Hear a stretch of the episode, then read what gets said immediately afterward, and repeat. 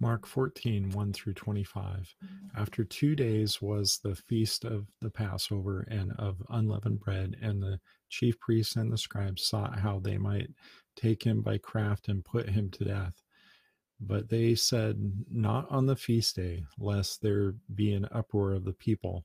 And being in Bethany in the house of Simon the leper, as he sat at meat, there came a woman having an alabaster box of ointment of spikenard and very precious and she brake the box and poured it on his head.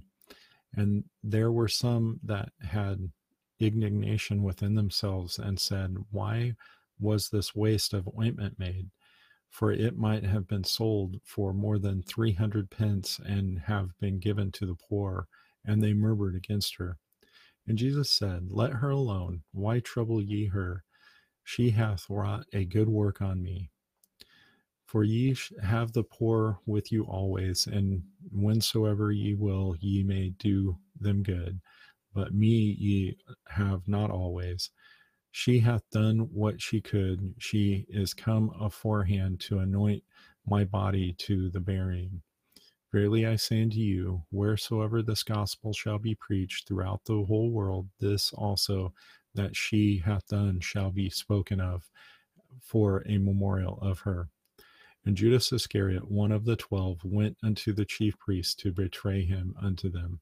And when they heard it, they were glad and promised to give him money. And he sought how he might conveniently betray him.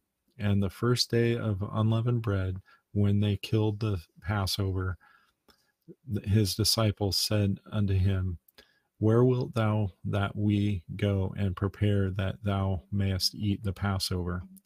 And he sendeth forth two of his disciples and saith unto them, Go ye into the city, and there shall meet you a man bearing a pitcher of water. Follow him.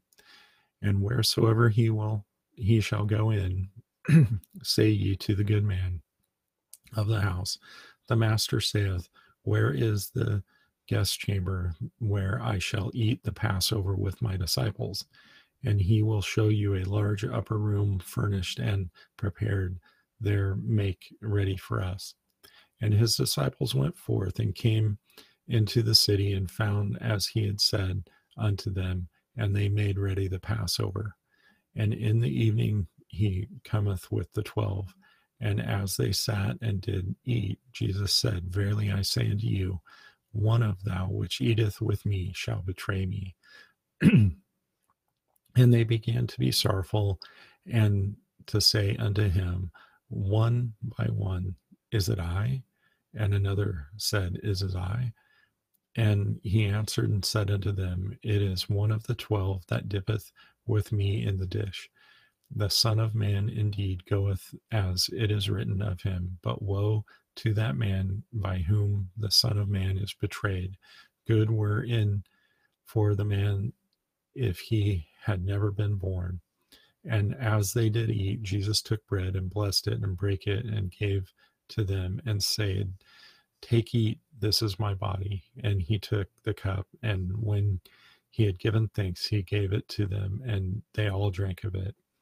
And he said unto them, This is my blood of the New Testament, which is shed for many. Verily I say unto you, I will drink no more of the fruit of the vine until that day I drink anew in the kingdom of God. And that ends reading of Mark chapter 14, verses 1 through 25.